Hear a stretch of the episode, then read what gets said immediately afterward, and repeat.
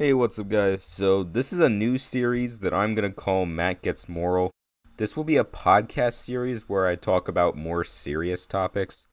And this first episode is going to be about the downfall of social media, which is happening right now when I'm recording this.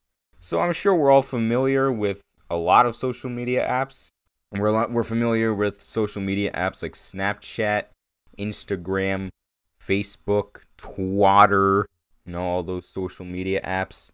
Yeah, the senators are them over because parents are so damn negligent nowadays. It's a lot more disappointing than watching a Nintendo Direct and then finding out there's not going to be another Tomodachi sequel.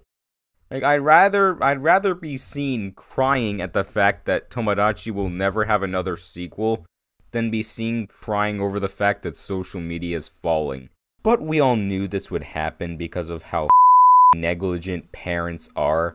Specifically, Gen X parents and millennial parents. Because of the way they raised Generation Z, and God knows how they'll raise Gen Alpha. Now I want to talk about child safety, which is a very big concern nowadays. This is not up to the social media platforms. This is up to the parents. Their parents should start monitoring what their kids are seeing. Yes, social media should play a small part, but the parents also have to play their part too and monitor what their kids are seeing, especially if they're littler kids. Because social media is not for littler kids, and according to most social media sites, you have to be 13 or older to even access their sites. But uh, this is being completely disregarded because parents don't want to be parents and they're filing a lawsuit to these companies, I'm assuming, because they don't want to be parents. They think social media is the babysitter. So I don't blame these social media companies, I blame the parents. And I also blame the senators for targeting the wrong people. But that's really it. That's really all from me.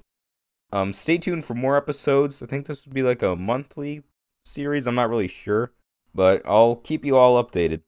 Anyway, that's all for this episode of Matt Gets Moral. I'll see you guys next time.